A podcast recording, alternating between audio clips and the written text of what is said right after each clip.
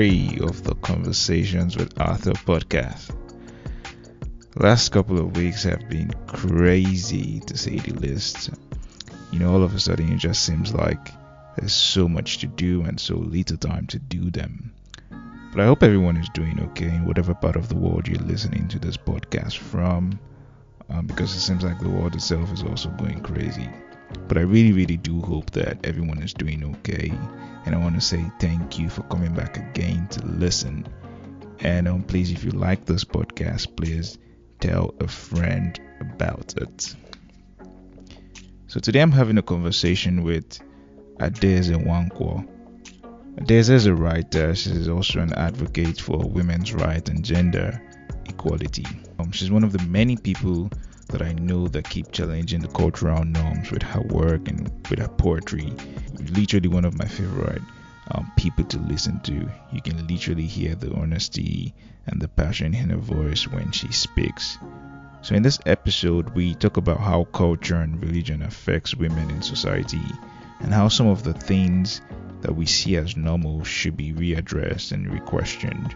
We also talk a bit about relationship dynamics and also the prevalence of rape and sexual harassment in society. I really hope you guys enjoy this episode, and without further ado, let's take a listen. Hi, Adair. How have you been? What's going on with you? Hello, sir. Um, I'm okay. I'm doing great. What have, Work. you been, what have you been up to? Well, well, well, well. Advocating, girls child talk.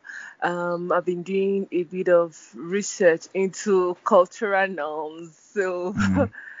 I've been taking my time to evaluate what how our traditions and culture inhibit the society, especially women and girls. Yeah, so Hmm. that's been what I've been up to recently. Yeah. So one of the one of the bio on one of your platforms, uh, you describe yourself as a gender vlogger. What does that mean? Oh, that. Thank you. I run a YouTube. I used to have a TV show where I talk about issues affecting women and girls, The especially gender chat show? Yes, yes, gender Okay. chat show. Um, it's on YouTube as well, where topics that people find really hard to talk about. Topics Mm. like um, rape and religion. You know, religion is one huge topic people find hard to, you know, openly discuss about. People can talk about them secretly, passively, but not actively. We are always very afraid of touching on topics that will upset um, authorities, that will make people look at us as rebels. So, yeah, those are the kind of topics I really, really, really like to venture into because I need us to start opening our minds into having this discourse. We might think everyone is okay, but it doesn't benefit us all if certain people feel silenced, if certain people feel like they are not seen, if certain people feel like they they they, they don't feel worthy on, enough. So yeah, talking about those things actually give us we might not change it overnight, not at the snap of a finger, but it allows others to go back, think about it and you know, allow them have little changes within their home, their society or whatever platform they are given. Hmm. So give me give me an example of one of those radioactive religious topics that you feel like people don't usually like to talk about. Um, for instance, um, I'm a Catholic. I was raised a Catholic, and I'm still very much active as Mhm. a Catholic. And I ask questions like, why don't we allow women celebrate Mass? Hmm. Is it that the Reverend sisters who have been called to life of religion, they have a different kind of Holy Spirit inspiring Hmm. them, and a different kind of Holy Spirit re- inspiring the Reverend Father?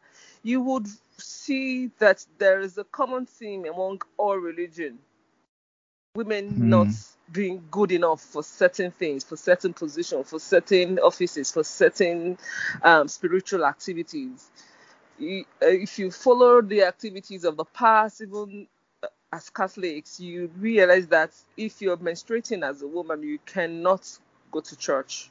You're not allowed to receive communion. Back in the days, those things changed over time. So yes, how much of this change are we seeing reflect in our society now? In a few parish here in Nigeria, they now allow women to become um, altar servants. Before now, it wasn't allowed. It was like a taboo. Mhm. And you still see people insist that they're not going to allow women, you know, become altar servants. Even now that the the Pope have, you know, sent circular to allow it, you still see people actively resisting that. You don't hear people telling parents to allow their children to come, their girls, their daughters to come, you know, join the service of altar service. So Mhm. it just shows you that religion inhibits women a lot. So I deliberately raised this topic. I deliberately asked this question. Why is it that a certain Holy Spirit comes upon all of us? Mhm. If we go by the biblical stories we, we, we've been taught, when during the Pentecost, when the Holy Spirit descended upon the apostles, they we had the Mother Mary there. We have even the other silent disciples like Mary Magdalene there. So was there a special kind of spirit that came upon the men that gives them the power to be able to break the bread and a different kind of the Holy Spirit that came upon the women that that makes their own service, you know, a little lesser than the men's um, Mhm. service. And even among Islam, that's not a topic I'm not I'm very vast with yet. I'm still I'm still trying to learn learn more about um, the effects of um, their rules and religion on women. You still see that if you're menstruating as a woman, there are certain things you can't do, there are certain places you can't be. So there's just a common denominator among all of the religions you see around. You hear women are just as good as whatever it is, whatever office or role the men are willing to relinquish to them. Mhm. Yeah. So I I think for most people would agree that um, culture should evolve over time. But I guess the sense that you're also suggesting that even religion also should evolve over time. Is that what you're saying? Absolutely. Absolutely. Culture Yeah, and but religion if if works so hand in a hand. okay. Yeah, but as a Christian, for example, right, your the Bible is your Mm. reference point, and you'd imagine that in the Bible, um, there's the thing where you say the Bible is the infallible word of God. You don't want to add or subtract from it, right? So how do you want to evolve something that is supposed to be um, the finality of God's word? That's a very interesting question. Here is what you need to understand.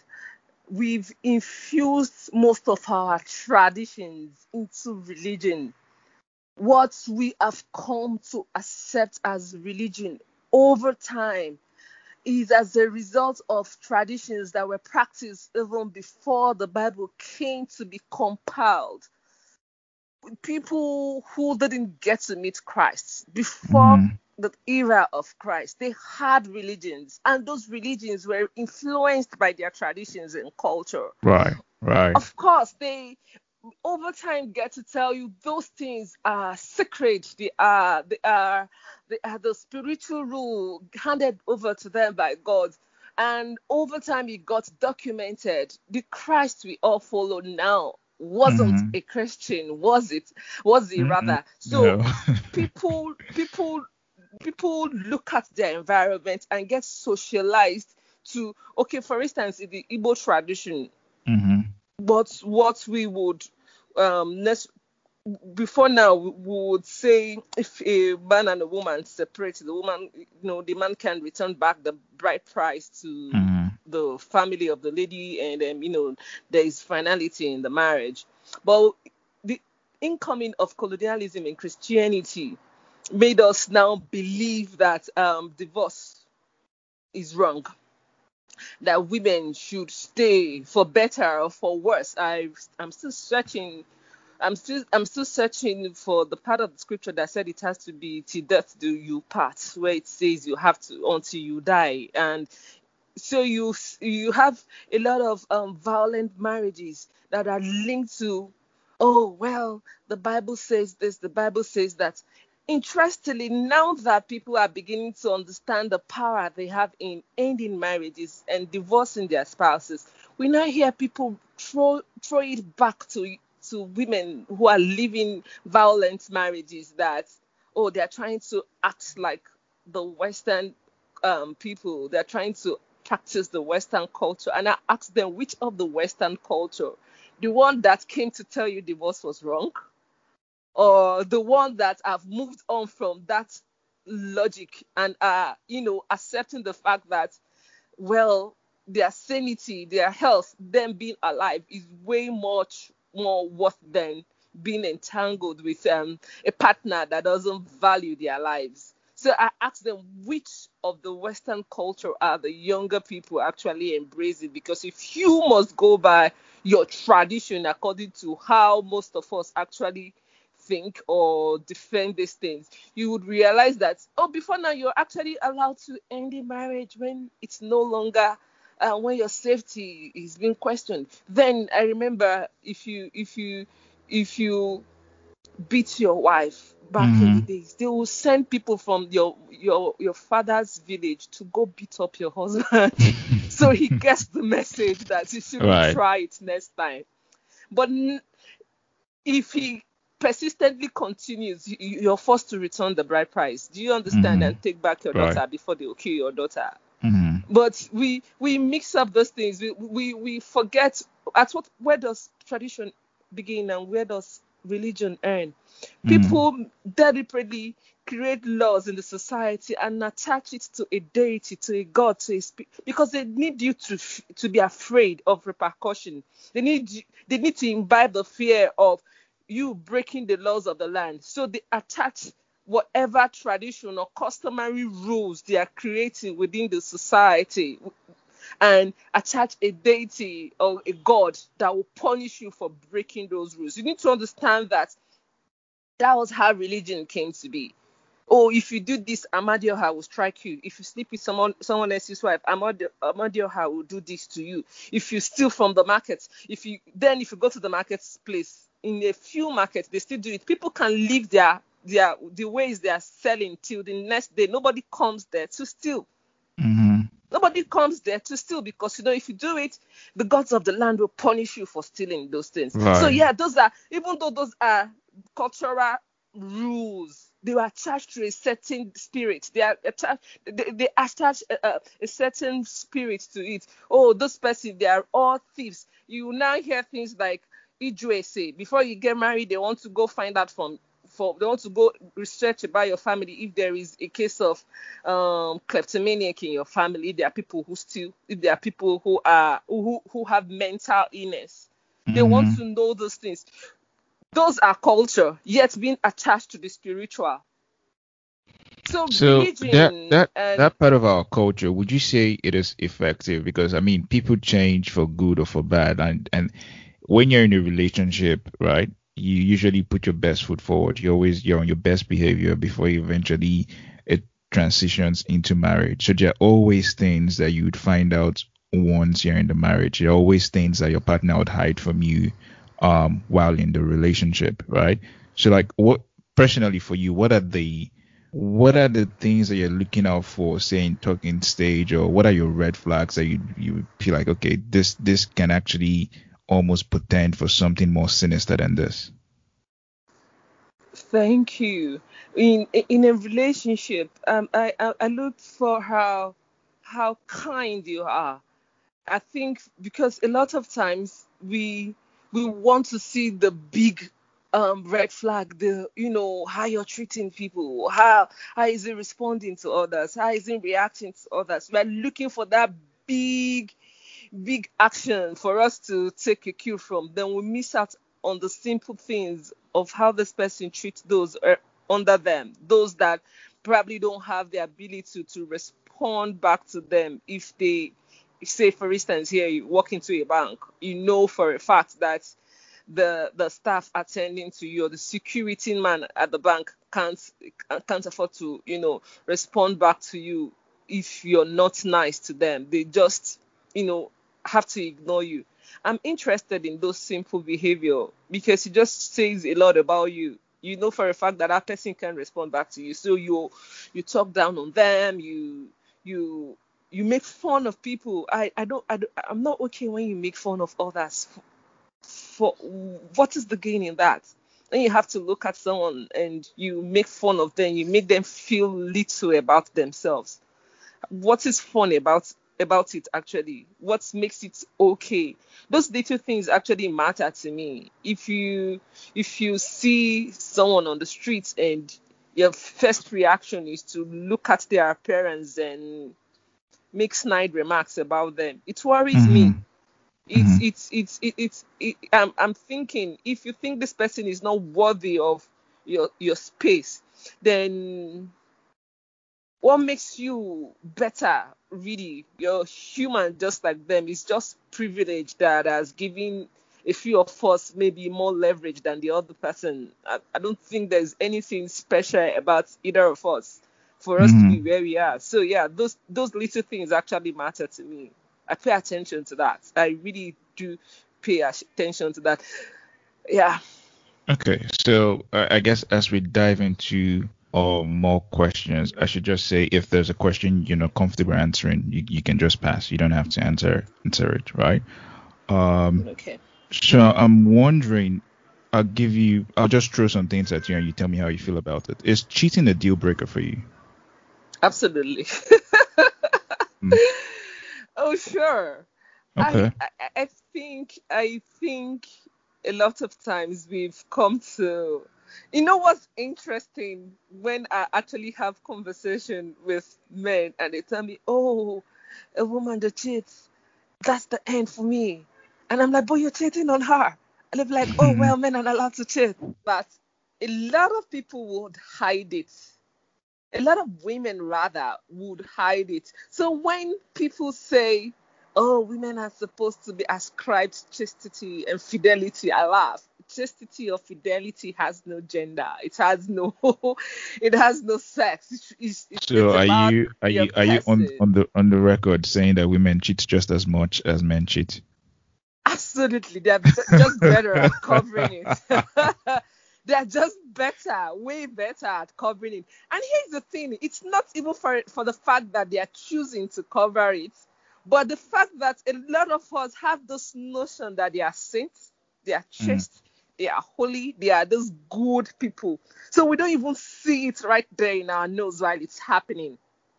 We mm. ignore the signs that would naturally make a woman start looking at, a, at, the, at her partner like, oh, he's doing this. Let me start snooping. Let me start, you know, trying to find out what's going on. Let me get to the end of the of this mess.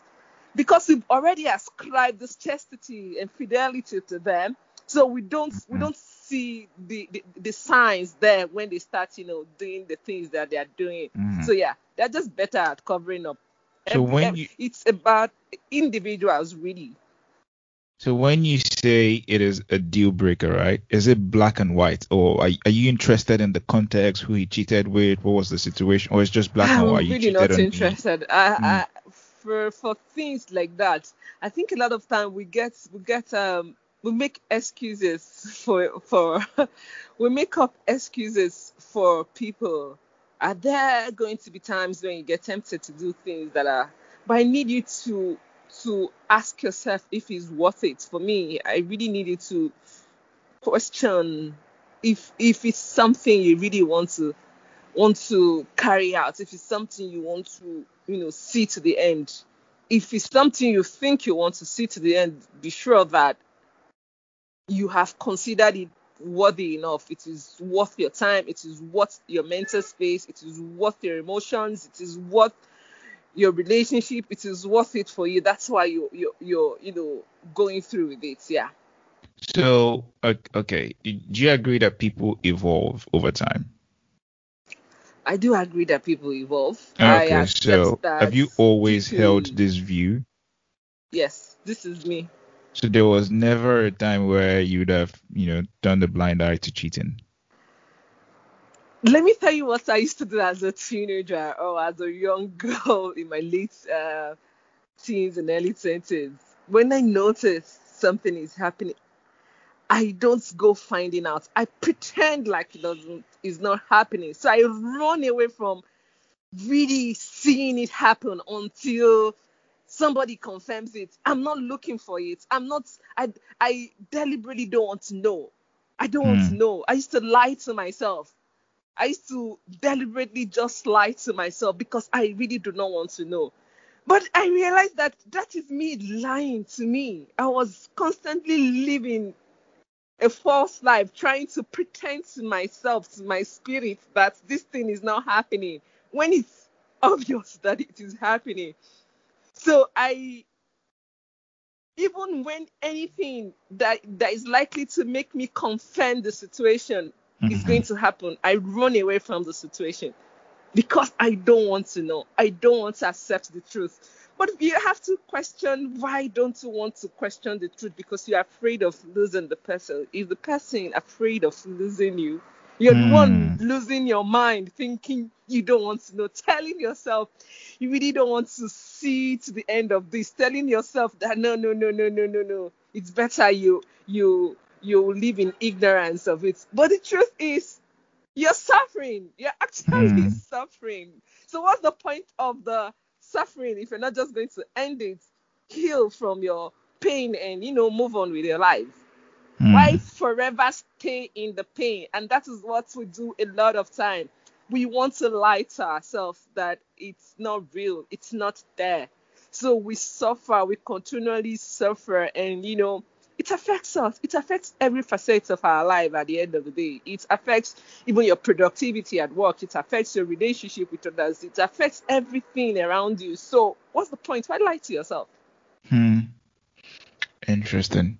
Okay, let's uh let's go a bit into some of the gender related issues that I mean you see in everyday life. Have you ever gone to um a restaurant or just go to a place where you're not allowed entry because you're a lady? Here's my experience with um, going to spaces that I'm not allowed to. Uh, my my own experience is less not being allowed into such spaces. It's more of if I'm given a voice, if I'm mm. recognized or seen. I'll give you an instance during youth service uh, on camp, my platoon needed to select a platoon leader, and um. And wait, so youth service is like NYSC, something they do in Nigeria? Yes, NYSC, the National Youth Service. It's a compulsory one-year thing here after after graduation from right. university. Okay. Mm-hmm. So we our platoon commandants who are supposed to be members of the Nigerian Army, yeah, we're like, mm um, let's select someone. You have 24 hours to choose who will become your platoon leader. And the majority of the people there wanted me. So the next day when we came on the campground, he was like, "Oh, have you chosen who you wanted?" And they were like, they're all cursing. "Oh, we want her, we want her, we want." And he goes, "Ah, ah, now woman, now won't choose. you understand? you guys, you guys want to choose a woman." Uh-huh. He now said no, that we should vote. We now have to do elections. So selection wasn't okay. He now mm. needed us, he needed to convince us that choosing a woman wasn't good enough. So he chose a guy that he thought was good enough, a guy who has been trying to, you know, get himself get himself out there. And he now asks us to vote. Everybody raised their hands. In each platoon, you have 100 persons in a platoon, right? Everyone mm-hmm. raised their hands and we counted. The guy had just five votes. Those five five votes for him were those who went to school with him, who are his friends from university. Mm-hmm. Okay. Then the, the remainder were my votes, and he couldn't help himself. He was like, ah, ah, ah. Now wow for now, now one woman, now wow. Hey. Do you understand? He just couldn't believe that people would choose a woman over a man. He in his head leadership is um, gender based. In his head, leadership is about sex. Certain sex mm. can't perform the role of a leader. And it's interesting to know that I actually uh, helped my my platoon win a lot of laurels while in the camp. We mm-hmm. our competition was always well organized and top notch. not because I was even looking out to to lead, but I just enjoy organizing. It's something I have a flair for. I love the idea of being in spaces where I'm doing something, I'm adding value. I don't just like to be one of those people who come and go. I like to add value. But that's not what we see in society a lot of time. Mm-hmm. For all we care, it's not about competence. It's not about who has something to offer. It's always about what sex are you? What's this person's gender? That's just one of it. When I was a uh, um, before this experience that I just shared, and I was a uh, no after it I think a, a, few years after it when I was mm-hmm. uh, a member of the Catholic Youth Organization and they were preparing for a program. I'm trying to remember what the program was about. It happens say once in 10 years or 15 years depending on the diocese, and they needed um, the Catholic youth of the whole of the state to send a representative for the program. And the conditions where they have this person has to be a graduate, this person has to be to have been an active member of the CYON, this person must be in the executive capacity, this person must be this, this person must be that. So the conditions of whoever they are sending were so high. So even if some people were meeting like say 50% or 20% or 70%, they weren't meeting 100%. Guess what was happening? Every member of the executive were looking to send a man. So they were deliberately just asking themselves how to fine tune these rules to send a man there. They mm. weren't spreading their tentacle.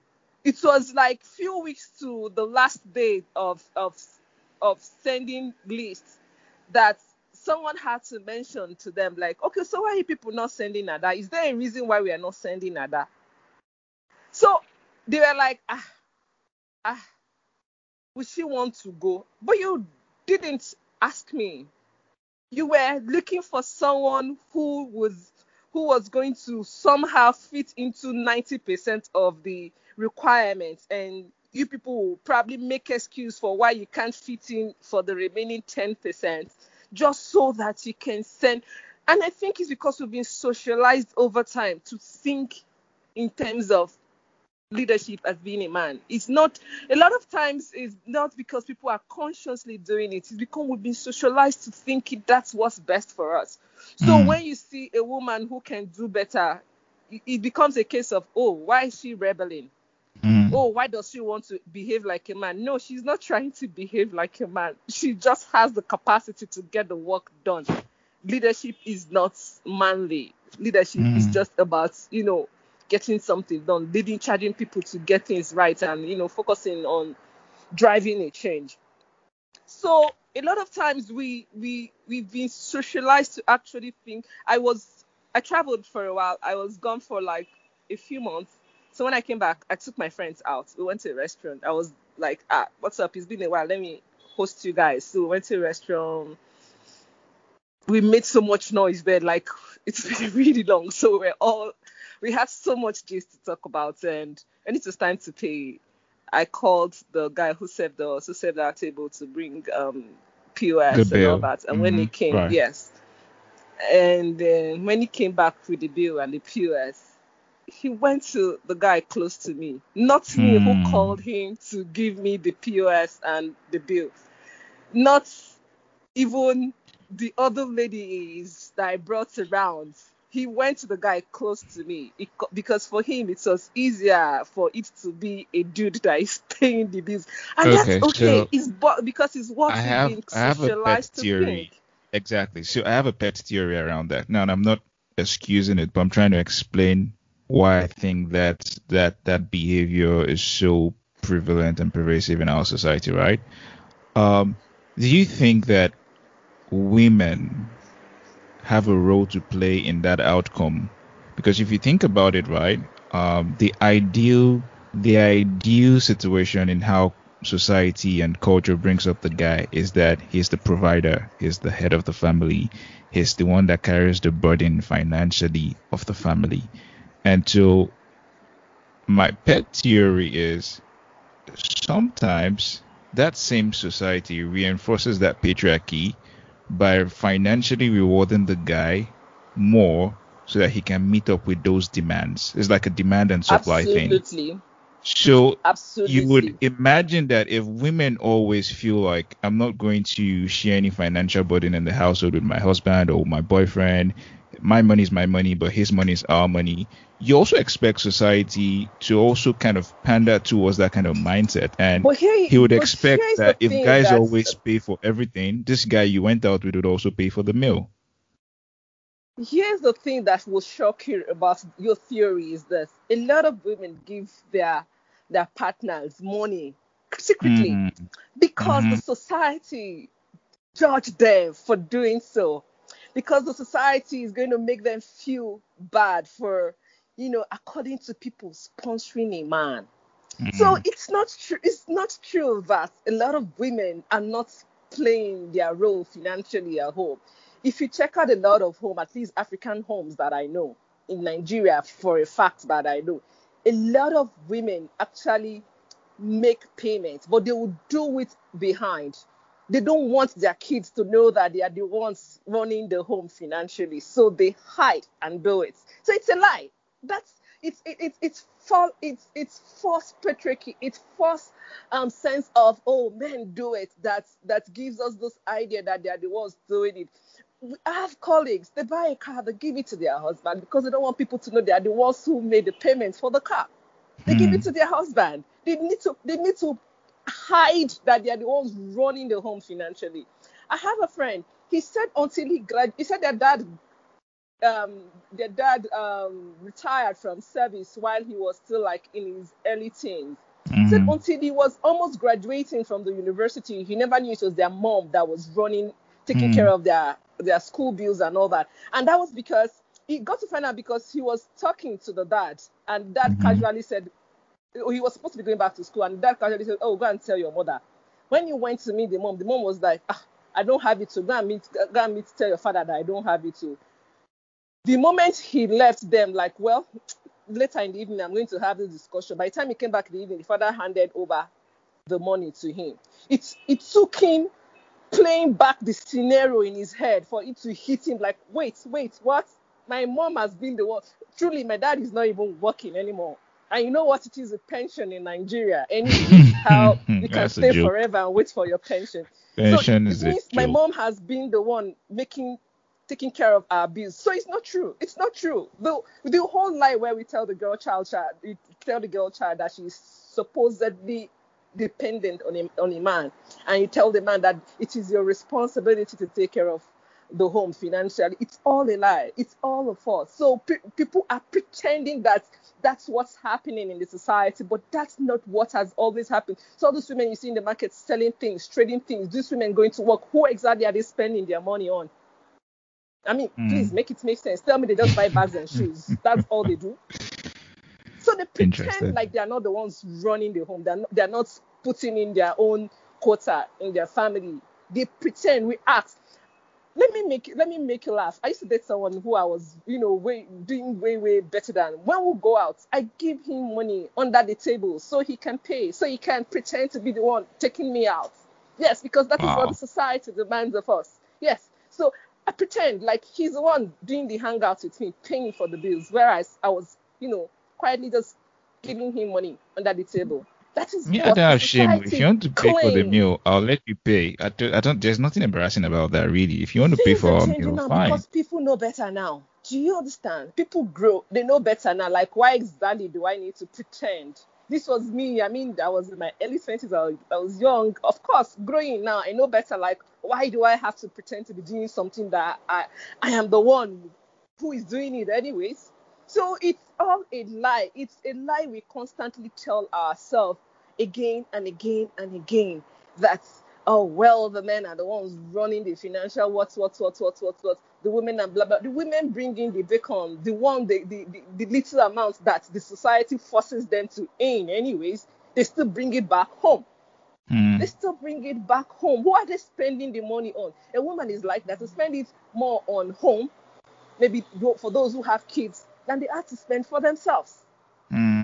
The men want the men still think about taking a break, quickly hanging out with their friends on a Friday to go hang, take a drink here and there. The woman is thinking this money is not going to enough to be enough to buy this for the son. It's not going to be enough to pay for so so so so so so so so so. So they are not even spend. They will sacrifice their personal needs for their children's needs, for the home needs. So that is really not true. This and this patriarchy um, standard that we create that we insist on having, it affects everyone, but the men and the women, because when the man is oh yeah, it puts broke, too much pressure on the man. That's the thing. It yes, puts too much pressure on the man I, even broke, I think patriarchy is toxic to both the man. Yeah, to both the man and the woman, if you ask me. Yes, he's thinking as a matter of pride, he shouldn't ask his partner. What nonsense pride is making you not to ask a partner when you're broke, when you've been, you know, living up to expectation by yourself anyways, when you've been you've been putting your best foot forward, you've been trying, you've been making so much effort, but things are just not, you know, looking up for you right now. So what is wrong in you having your partner pick up the slack. So when you now see a woman, for instance, because what I, I see see that happening around here a lot, and you now see a woman, for instance, she buys a car, she's not willing to give the car to the husband because it's it's a sweat anyways. It becomes a problem at home. They call family meeting. they report her to, to, to, the, to the pastors in church. They say things like she's being proud and arrogant. She wants the whole world to know that he's the, she's the one taking care of the family. Duh. She just bought a car. She's not trying to let the whole world know that. Do you understand? So Yeah. people people want to force you to continue to pretend that you are not bringing anything to the table. And they want to feel like his ego is bruised, like, oh my goodness, oh, you don't want to give me the car. You want the whole world to know that you're the one feeding the home. Hey, calm down. That has nothing to do with your ego. Calm down. So I know it's, it's I know that you work um I, I know that you work with um young do you stay in where do you stay in uh, Abuja or Lagos? In Abuja. Stay in Abuja, okay. family stay in Lagos, yeah. Okay, so I know you work with a, a lot of young um young girls. So what can you speak about what you do with them and what you do for them? Mainly, what I do with young girls, my my my my work revolves around um, helping them evolve and managing the trauma and healing from their past experiences, especially girls that have been raped, that's the girls that have been molested. I use poetry and so much um, talk and counseling to help them find their path. And not just Mm. that, for those who are interested in pursuing it, um, whatever career they are interested in, I guide them through it, help look through um, courses and studies, or even sometimes it could just be um, gaining skills that can help set them through life. We really don't like to talk about rape.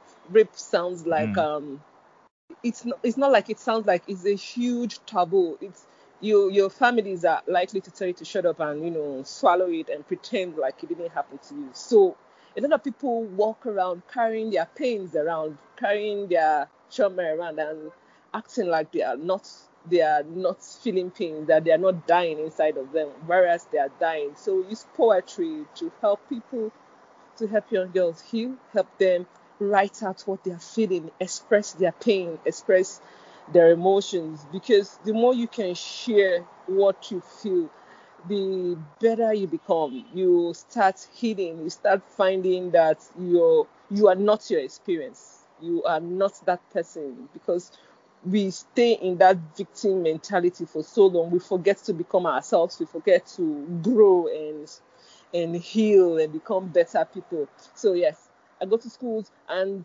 yeah, not just talking with girls. When I go to schools, for instance, to go have discussion, I have discussions with both men and women, boys and girls rather, Mhm. and helping the girl, the boys to understand their role. That the a lot of times this thing where we want to prove to our to our age grades, to our friends that we too are men, we Mm. too are are this this alpha male that can command the attention of a woman, where we feel entitled to a woman's space or our body or our time or our attention, is is really not okay. It's damaging our society. It's damaging people. So yes, this is basically it. I really, really am very much concerned about. And how did you how did you first get into how did you first get into this? Well, how why did you start working? Why why did you why did why is it a passion of yours? A shift into this was um during my youth service i met a young girl a young girl from the north who likes to come to our hostel then to design well this um what this henna on our bodies What what year what year was your NYSC? 2005 Wow, so this is what this is some 10 this is like what 15 16 years ago. Yes? yes 16 years ago My goodness. Okay. I have a girl who comes to our hostel to design our bodies with henna.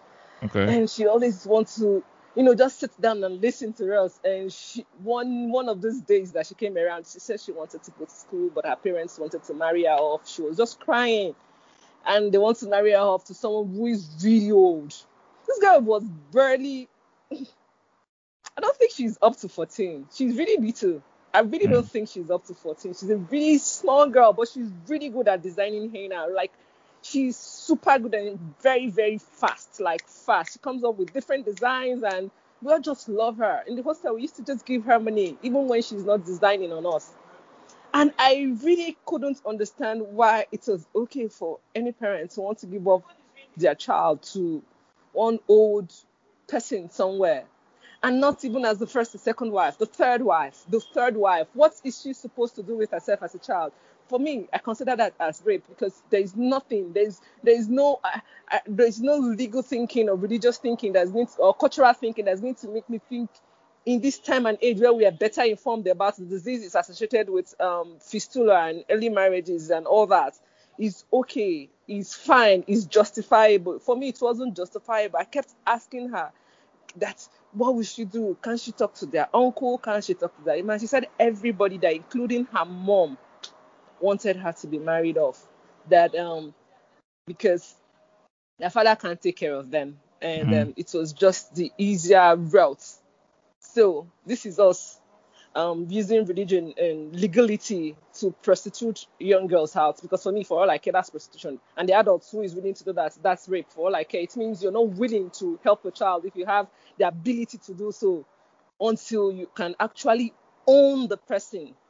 Until you can possess the person, until you can inflict pain on the person. That is, that is you saying even though you're a child, you've got a nice, bright future, even though you you have something that you can offer the world, I would rather use you. I would rather force myself into you before I can give value into you.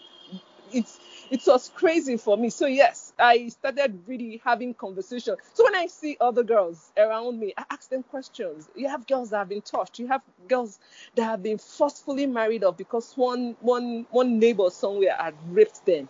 So Mm. out of shame, out of out of um embar- not feeling not wanting to feel embarrassed, the parents will you know forcefully marry them off to the person. How are you rewarding a rapist by giving off the child, the victim to the person? Please, you're Mm. for all I care, you're rewarding the person. You should this person should be in jail and you should throw away the keys into the ocean. Why are you rewarding the person? So it means people can deliberately, deliberately seek to look for a little girl, rape them, knowing fully well that they will be rewarded with a marriage with the person. It's So rape Crazy. rape is such a very very serious thing, and um, but the the institution in Nigeria that is supposed to combat and you know prosecute offenders is also very weak because I think the last time that I checked, I don't know if it has changed now. I think they they required some form of evidence. Was it a video? Some some very Yes. ridiculous. It's like a video evidence, or is it some a third party must have been there? You know, just a Thank bunch you. of very stringent, unrealistic um, things that needs to be in place before you can successfully that makes prosecute it somebody. really impossible for you to get justice. but but here's the catch, though. Here's the catch. keeps you. If Yeah, for every for every honest and truthful rape accusation, right? There's also a false accusation. And What's so statistics? no, I, I'm not talking numbers. I'm not saying they match each other. Of course, the, the very the very honest um allegations, I can imagine that they'll be they'll be true. I'm not saying what I mean to say is so let's say you have a hundred rape allegations and 99 of them uh, are found to be true. Yeah, then you have one that is found to be a false accusation, right? So I'm not saying that the numbers match or tally, but I'm I'm trying to give an example of would you say it is realistic for that one person who is falsely accused to be um, a collateral damage for the 99? False allegations happening, yes. What was the statistics compared to those allegations that are true, that are mm-hmm. real? And what is the, is the level of compliance in actually punishing people. One, you need to realize that a lot of women or people, because it's not just women that have been raped, a lot of people who have experienced rape don't talk about their experience. They are too ashamed to talk about it. Mm. They are going to rather die in silence than talk about it. They are never going to tell anybody about their experience. Maybe on their deathbed, maybe they might talk about it. A lot of people would rather die in silence. The shame is always the enormity of the shame is always too much for them to share. It's always way, way too much for them to share. So when you have those few ones who are finally able to get past the shame or what the society is going to say and finally do speak up, do speak up we do exactly this thing where we question them, mm. where we torment them, where we make them relive their experience again, for them to, you know, now decide that, oh, you know what, I'd rather just withdraw, I'd rather not talk about this thing again. So they become an example to others, like, you see, see how they embarrass the lady. And that we even do it even in families here. Oh, you're not going to uh, disgrace us. Shut up. They, they shut you up here the shame. This, the, the families don't want such um, stain, according to them, on their name. So they would rather shut up, shush you up, and ask you not to talk about it. So when we find the few who are talking about these things, how many times do we really get the law to prosecute? And when they prosecute, how many times do we really get proper justice for the victims? That we are so concerned about the maybe less than 1% or 2% of the false accusation. Why is that way more important than the gravity of the crime itself that is being committed right under our nose? Mm-hmm. A lot of mm-hmm. us see it and we pretend like it is not happening. We lie to ourselves that it's not happening because we are afraid of um, how people are going to react. We are afraid of the consequence of what we might lose. We see it even in offices. I have friends, especially in government agencies, who get told to shut up and pretend like it's not happening. Parents see it happen to their daughters, colleagues see it happen to themselves because the power is tilted against the victims. So people will rather pretend like it is not happening. People will rather just keep quiet and you know move on. They they bury it at the recess of their mind. They don't want to remember that they've been molested, so they keep quiet and not talk about it.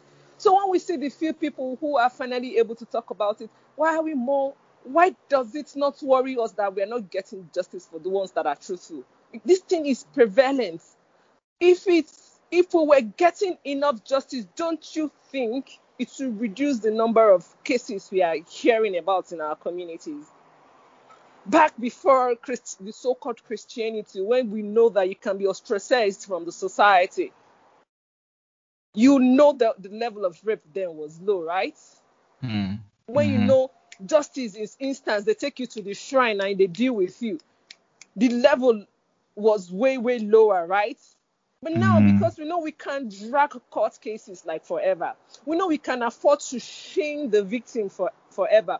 We know we can afford to if the person is a powerful person who has committed a rape, you know, he knows he can use his influence to make sure you can't get your daily bread.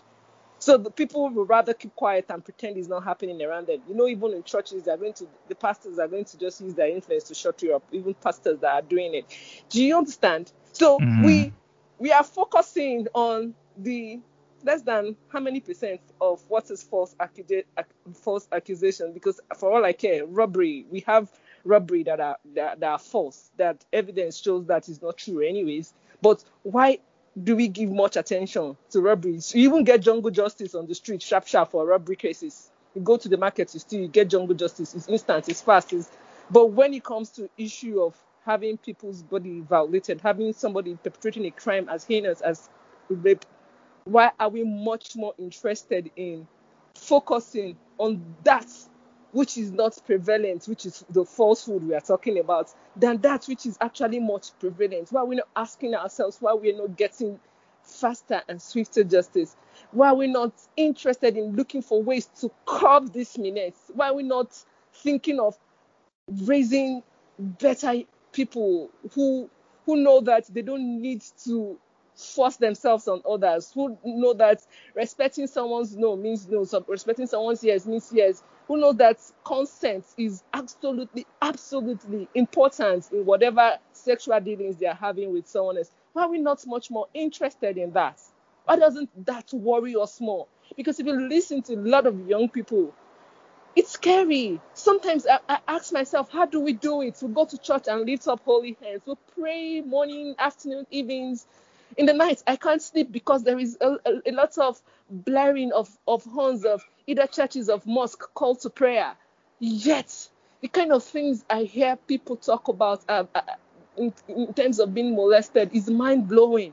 It's so mind blowing. Why doesn't that worry us more? That should be what we should be fixing. We are damaging people. Why are we not trying to fix that? Why are we much more concerned about that one two percent of falsehood? Are there falsehood? Yes, but we, sh- we should we should be way way yes there should be punishment for for for somebody lying and all that. Well, but that ends my focus because the the numbers the numbers compared to the reality of those who have been molested is insignificant insignificant. So why does that concern us? Why do we show more empathy to that than those who are the real victims here?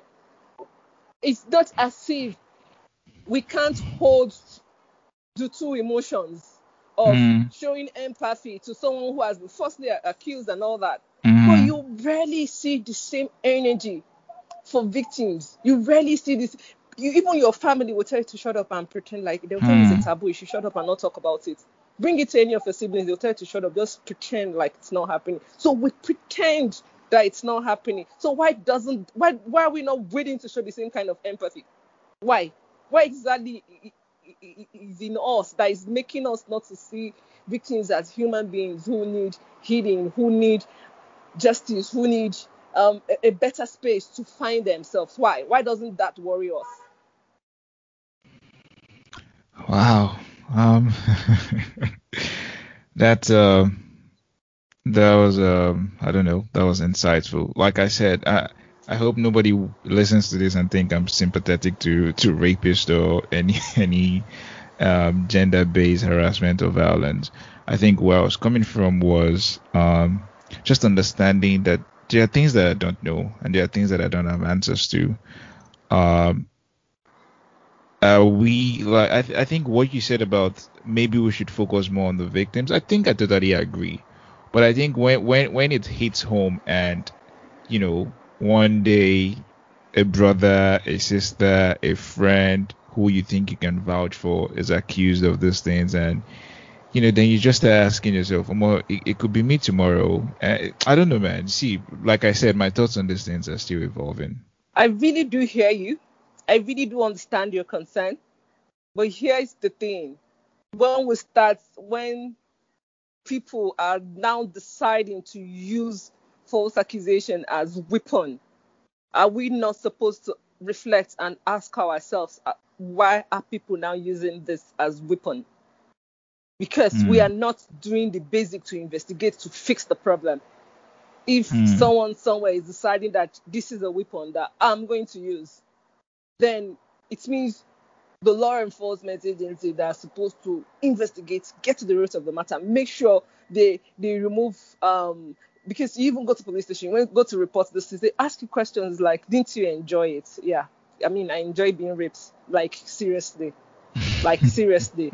So we if people who are actually paid to deliberately find answers and mm-hmm. not finding answers, they're not interested in doing that you will keep having people weaponizing these things because you're not creating an avenue for people who are real victims to find answers to.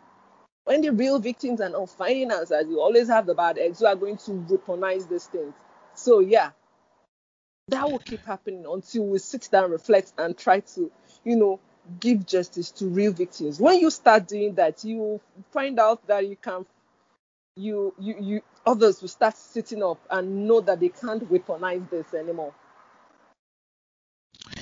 Gotcha. Um, do you have any final words? Where can people find you? Is there something you're working on you want them to look out for? Yeah. My Instagram, um, Adeze Nwankwo, just search Adeze Nwankwo. I'm currently writing a book. Um, hopefully before soon enough to be out. I don't. I there's no timeline on it, so I'm I'm still writing. I'm still compiling a book of poetry, and mm. um, it's a bit of um, everyday experiences happening around me on life, family, relationship, love, heartbreaks, even rape and the rest. So yeah, um, hopefully to be out soon for people to be able to read. You can find me on Facebook, Adeze Chrislin Nwankwo. Adeze Chrislin Nwankwo is my it's my handle on Facebook. I'm usually much more active offline these days because I've been busy, I've been busy doing some communal volunteering. So right. I'm more more offline these days than I am online for a while now. Yes. Well, thank you, Adeze. It was really, really insightful, and it was a wonderful conversation to to have had with you.